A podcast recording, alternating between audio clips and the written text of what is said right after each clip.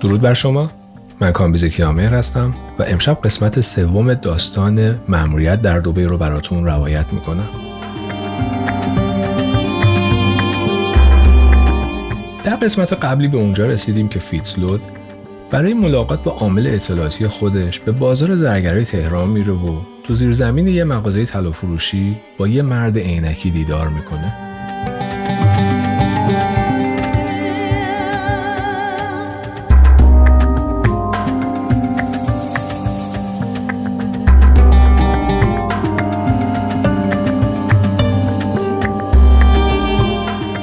اسپانسر این قسمت از داستان شب خانم کاملیا آریا هستند. خانم آریا به اتفاق دخترشون در سال 2016 شرکت پرستاری در منزل آریان رو در ونکوور تأسیس کردند. اگر شما نیاز به خدمات پرستاری و مراقبت در منزل برای سالمند و یا کودکی دارین بهتون توصیه می‌کنم حتما با خانم کاملیا آریا و شرکت آریان تماس بگیرید.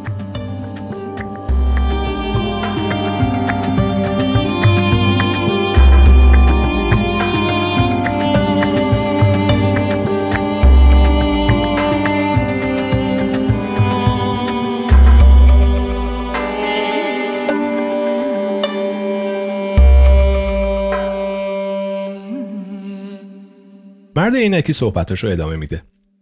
طبق اطلاعاتی که به دستمون رسیده، عملیات اکتشاف نفت در آبهای ساحلی امارات متصالح به خوبی در حال پیشرفته. اما این تمام ماجرا نیست.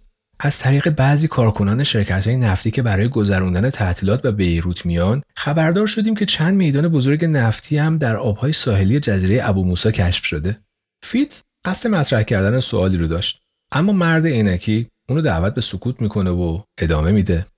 نکته مهم تو این گزارش اینه که شاه تصمیم گرفته با استفاده از نیروی دریایی خودش جزایر تنب بزرگ و کوچک و از شارجه و رسول قیمه پس بگیره و اونجا پایگاه نظامی هم ایجاد کنه.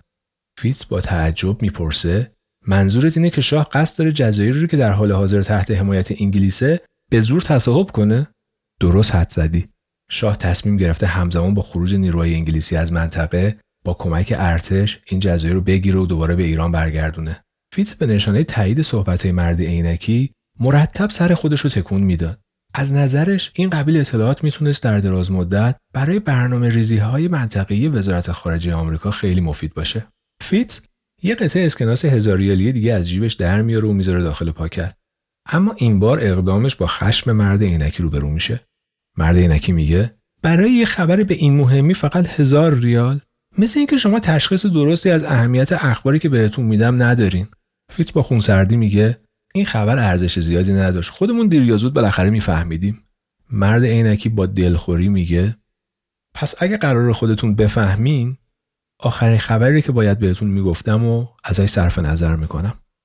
فیت با بیعتنایی شونه بالا میندازه و بهش جواب میده اگه سرویس اطلاعاتی هاسیان منو به عنوان یه مشتری خوب می‌شناسه باید خبرهای درجه یک برام جمع کنه. از اون خبرهایی که به این سادگی به دست کسی نمی‌رسه. مرد عینکی پاسخ میده. به شرط اینکه قدر خبرهای خوبم دونسته بشه. بچه های ما برای به دست آوردن اطلاعات با جونشون بازی می‌کنن. مثلا منابع بسیار موثقی به ما اطلاع دادن که گفتگوهایی برای کشیدن خط لوله گاز میان ایران و اسرائیل در جریانه. مثل همیشه شنیدن نام اسرائیل توجه فیتس رو جلب می‌کنه. چون به تجربه دریافته بود هر جا که پای اسرائیل به میون کشیده بشه حوادث مهمی هم به دنبالش میاد. به خصوص حالا که مناسبات میان اسرائیل و سه همسایه عربش یعنی مصر اردن و سوریه به شدت رو به وخامت پیش می‌رفت. فیتس با دریافت این خبر این بار از کیف پولش ده قطعه اسکناس هزار ریالی در میاره و اونا رو مقابل مرد عینکی می‌گیره و میگه سهم تو از این اسکناس ها بستگی به ارزش بقیه خبرات داره.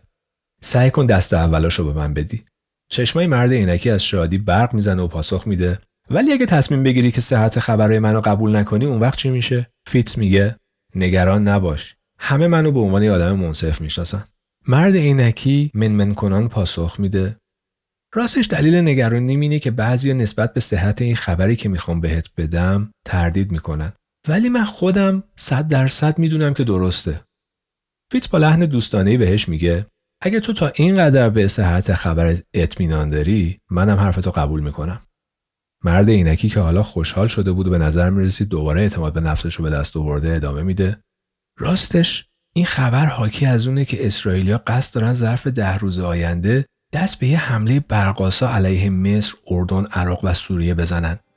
اسرائیلیا قراره تو این حمله حسابی عربا رو غافلگیر کنن.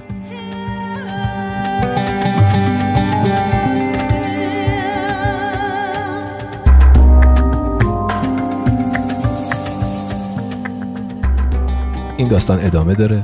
ازتون دعوت می‌کنم شبهای آینده مهمان ما در پلاک 52 باشید و این داستان رو دنبال کنید.